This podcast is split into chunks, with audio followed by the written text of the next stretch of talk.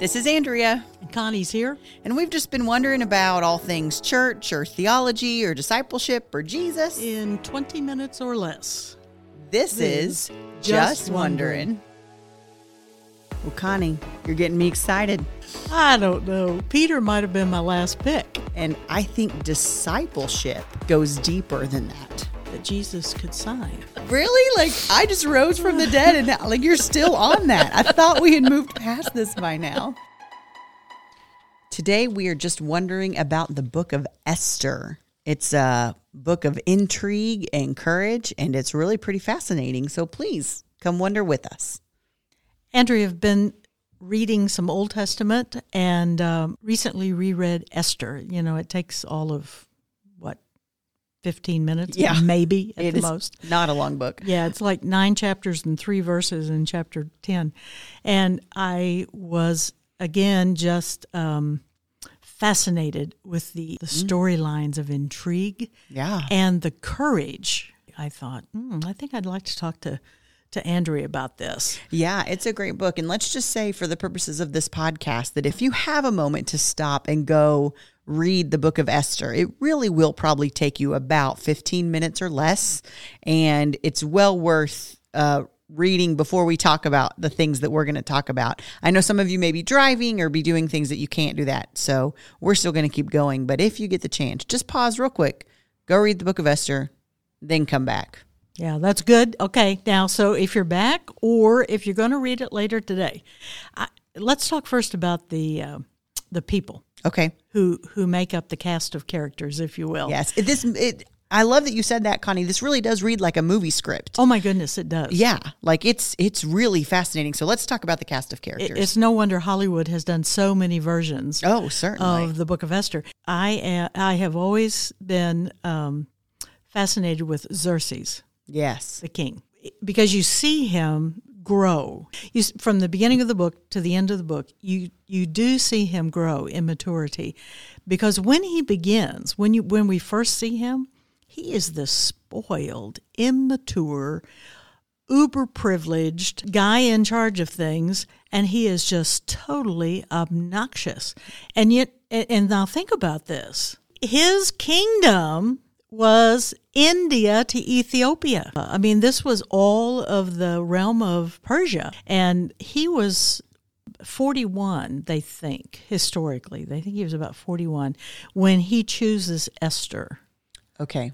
as his new queen, Okay. his, his new wife. Now, one thing he never really loses is is his ability to have emotional outburst and and make make like province wide like Declarations. yes and- yeah. out, out on a sort of a whim whim.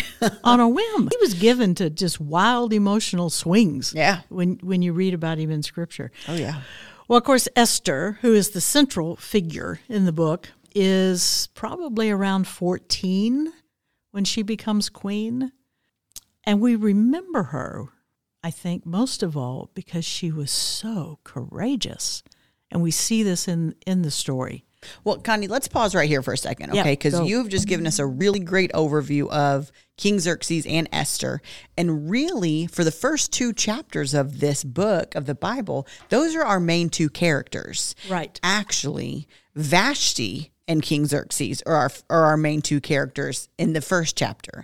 I've always looked at this story like uh, kind of like a ancient Persian version of The Bachelor, right? All of these women come and they're all vying for the attention of this one man. There is nothing new under the sun. right, right. And so often, and I think maybe this is where Hollywood has uh, focused, and mm-hmm. even where we focused a lot growing up was this is the story, and, and Queen Esther enraptures him with her, you know, her beauty and her kindness or mm-hmm. whatever, and mm-hmm. she then gets to be the queen and all these things, and that's sometimes the majority of the story that we remember that this beautiful young Jewish girl who hid her Jewishness got to be the queen. Well, because this is sort of the, the love story line. Yes, yeah. Okay. This is the Hollywood This version. is the Hollywood version. right. Um, which when you actually read it, I, there's not there's we're not going to get into it, but this is again like David and Bathsheba. It's not really a sweet little romantic Hollywood movie. If you if you read between the lines in some of these things, you're going, okay, um, unlike The Bachelor, these women didn't have the choice. It's not like they opted to be contestants on this show. Mm-hmm. And, you know, there's just a lot of uh, reading between the lines with Vashti. She didn't do what the king wanted her to do. Mm-hmm. And so he got rid of her. Mm-hmm. Some scholars think that means that he had her killed. Some scholars think that that means that she was just banished and never able to come again. But mm-hmm. When he was drunk and at a party mm-hmm. and wanted to parade her around in front of mm-hmm. all of his friends, and she's like, I'm not going to do that. And he's like, All right, fine. Bragging to his guy friends. Yes. Yep. Yeah. And in fact, the advisors that he asks at the end of chapter one when he's mm-hmm. like, What should I do? Vashti won't do what I say. And the advisors are like, Man, listen, if Vashti won't do what you say, then all the women in Persia are going to hear about this and they're all going to stop obeying their husbands. And then where will we be? Yep. So you can't let this stand. So it's like, fear of the rebellious women that sends this the direction it goes. But that's what most of us know about the story of Esther. Vashti gets out, Esther gets in. That's not even the main crux of this book. No. That's just the precursor yes, stuff. Yes, that's just the context. Yes, because as we get into like Haman and Mordecai and these yep, other characters, yep, yep. This is where the story really unravels. Right. I mean, not unravels, unfolds. Right. So Haman is like literature's classic evil villain. Villain. Yes. Yes. I mean, he is everything that a great villain would hope to be, except he's not as smart as he needs to be. Say, except he's dumb. because Uncle Mordecai runs circles around him, mm-hmm. and and and that plays out, you know, later. Yeah. Um, so. And talk to us about Mordecai a little. We kind of yeah. paused on him. Well, that's okay. Uh, Mordecai, um, you said he was a great politician. He was a great politician because he reads, he's constantly reading the lay of the land. Yeah. He, he knows that he should get Esther in this place, mm-hmm. and so he does. Mm-hmm. Uh, he has raised her. He has, uh, I, I just can imagine that he has taught her many of his wiles. Yeah. Because you see that later and how she maneuvers with the king. Yeah, they're very good strategists mm-hmm. almost, being mm-hmm. able to read mm-hmm. what's happening and go, mm-hmm. here's what I think. I need to buy my time. I need to wait here. I need to press now. Mm-hmm. They're very good at that. Yes.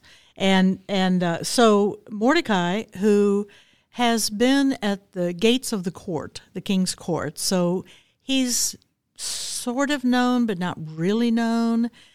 But he overhears two of the king's inner court guys actually plotting to assassinate the king. Yeah. And he he he conveys this and so the the king's life is saved. Yeah, so he tells Esther. Right. Esther tells the king. Right. But Esther made sure she gave Uncle Mordecai credit for it. Right. But it also occurs in this book.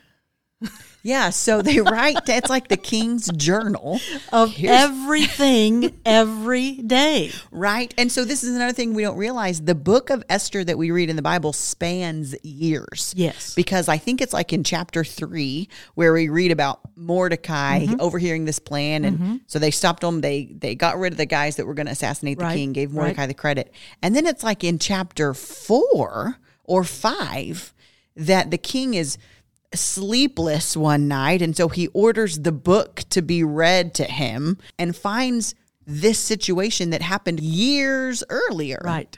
And says, Well, did I honor this this person? Right. And they said, Well, no, you, you, you didn't. Yeah.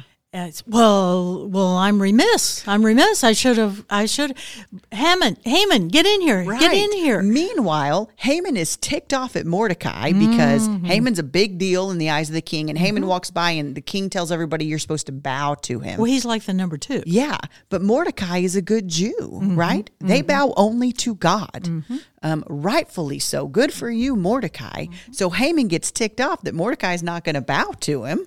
So Haman starts trying to figure out how can I destroy this guy, um, and I don't want to destroy only him. I want to destroy all of the Jewish people. Yes, but um, one of the things that has recently happened is Haman is trying to figure out how I can make this destruction happen. So he goes to talk to the king, which just happens to coincide with the king's reading this book and calling Haman in and saying, Haman, tell me what should I do for the man that the king desires to honor? What what should I do for a man who's done well? And Haman, And Haman, who has an ego that is out of control, the size of Persia, believes Mm-hmm. that that Xerxes is about to honor him Yeah. because of how important he is. Yeah.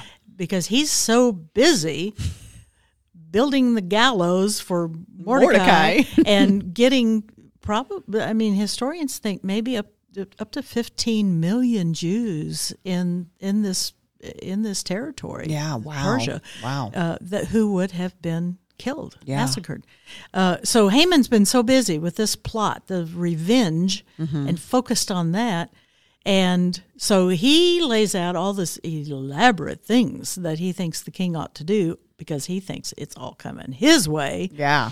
And the king says, That is great. Haman, you have been so helpful. Good idea. Great ideas.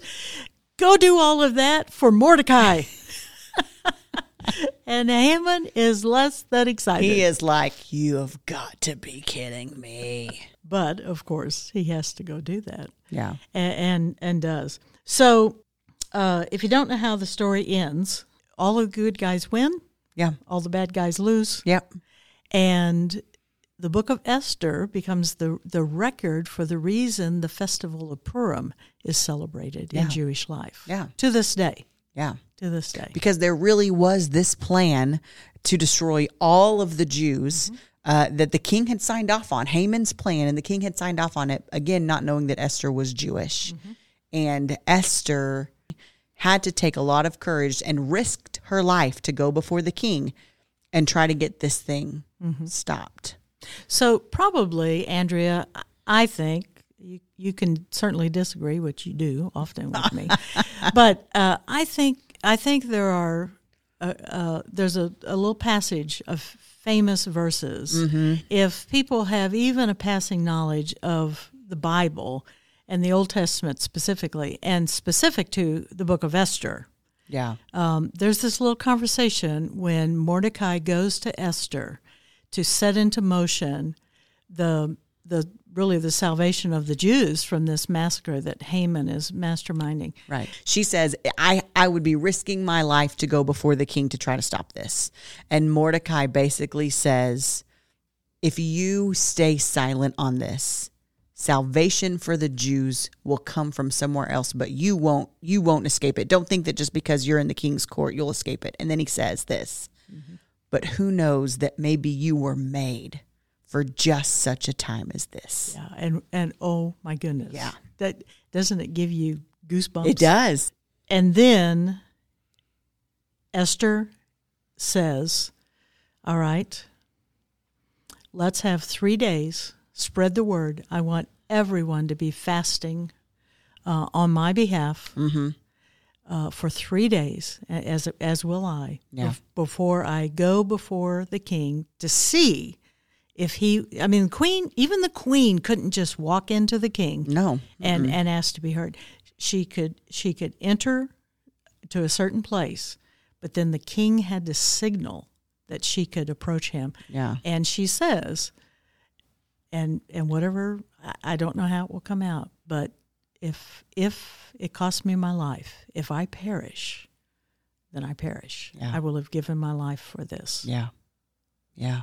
And the most, I think, the most famous passage of, of this book. So that is, I think, where I I would like for us to think a little more about the courage and what it means. What does it mean for us? Are are we ever in a place that for such a time as this God Yeah. has put us here? Yeah. And, and what does that mean? And how do we know that, Andrea? These are that's a really good question, Connie. Do you have a really good answer? don't. I do not have a really good answer. Um, you know, I do think you and I had talked earlier about the interesting fact that God is not mentioned in this story at all. Never mentioned by name. Right. You never see the name of God. However, The only you- book in the Bible. Yeah. But you when you read it, you understand that God is working all through this. Um, and if you're looking for it and if you're paying attention, then then you know what that means. And the things that Mordecai and Esther did or refused to do were because of their faith, because of who they were as people of God. And so when we think about how do we know if if we are here for just such a time as this, sometimes it's not explicit. Sometimes we aren't like Moses with the burning bush and we hear this voice that says, "Hey, you go do this." And we're like, "Oh, that was a holy moment." Mm-hmm. Sometimes it's because I know who God is and who God has called me to be. If I don't act, well, I would be I would be remiss. I would not be following what God calls me to do. That's what Mordecai tells Esther. If you don't do this, salvation will come for the Jews from somewhere else. God is not mm-hmm. going to let this mm-hmm. go. But you will probably perish too. Like don't think that you can be silent. Mm-hmm. I see Esther as finding herself in a situation whatever whatever things occurred to get her there and being able to say I have the ability to at least try to make a difference right now. And I'm and I'm thinking we all mess up. We all mess up. And so we can all get off the track of being in the right place at the right time for a God-given purpose. I mean, we we can all mess that up. Yeah. And and do probably. Um be, and life is also very unpredictable. Yeah. I mean, with all of the best intentions, we can not be where we thought we would be. Yeah. But one of the things that I read in Esther is that God is always at work behind the scenes. Yeah, God is never mentioned by name, but there is no doubt that there that the leading and the work of God happens here Yeah. in this in this book in several lives. And maybe part of the lesson to us is that yes, God is at work behind the scenes, but there's a part that we play in that. Though God is at work behind the scenes, I can do what I'm supposed to do, or I can pass on that moment. Yeah. God will still stay at work, but it may not happen as God would wish for it to Right. until Andrea picks it up Right. and does it. Right. Maybe also there is a a way that God has called Connie to do this one thing and it feels incomplete or it feels like you haven't finished it. But God's desire wasn't ever for you to complete it or finish it. God's mm-hmm. desire was for you to do this one thing in this one moment and then have Andrea come along and pick that up. And now mm-hmm. it's Andrea's turn and Andrea's moment because we work together for the kingdom of God. Yeah. And I'm and I'm supposed to feel okay about that. Yeah. That's supposed to be all right with me, right? Right. That that that I that I'm not you know, the the head honcho in the thing. I, mean, we see that in some of the some of the letters in the New Testament. I think it's Corinthians where Paul says, you know, you guys keep arguing with each other because some of you say, "Well, I'm a disciple of Paul. Well, I'm a disciple of Apollos." Apollos. Mm-hmm. And and they say, "Well, you know, maybe Apollos set the seed and Paul watered it, but it's God who brings mm-hmm. the bloom." You know, like mm-hmm. we all work together in various mm-hmm. capacities. So part of that lesson then is finding the fulfillment in being the part that I'm intended to be. And and me not envisioning what that is, but accepting that in the work and plan of God and God's will.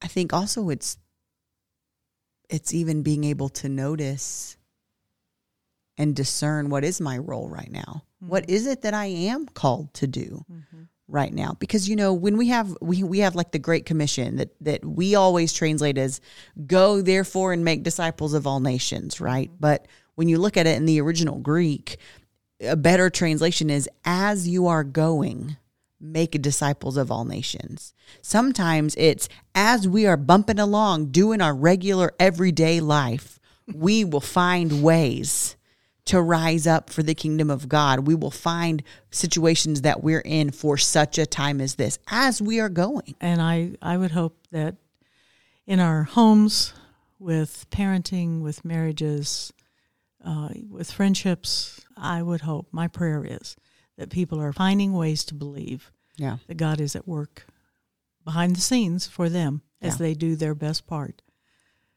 I told you Esther was a lot more than just a love story. I believed you. oh, yeah, right. I just don't think Hollywood ever did. Are there things that you're just wondering about? Connie and I would love to hear from you. Send us an email with your thoughts, and we'd be happy to talk about it on the podcast.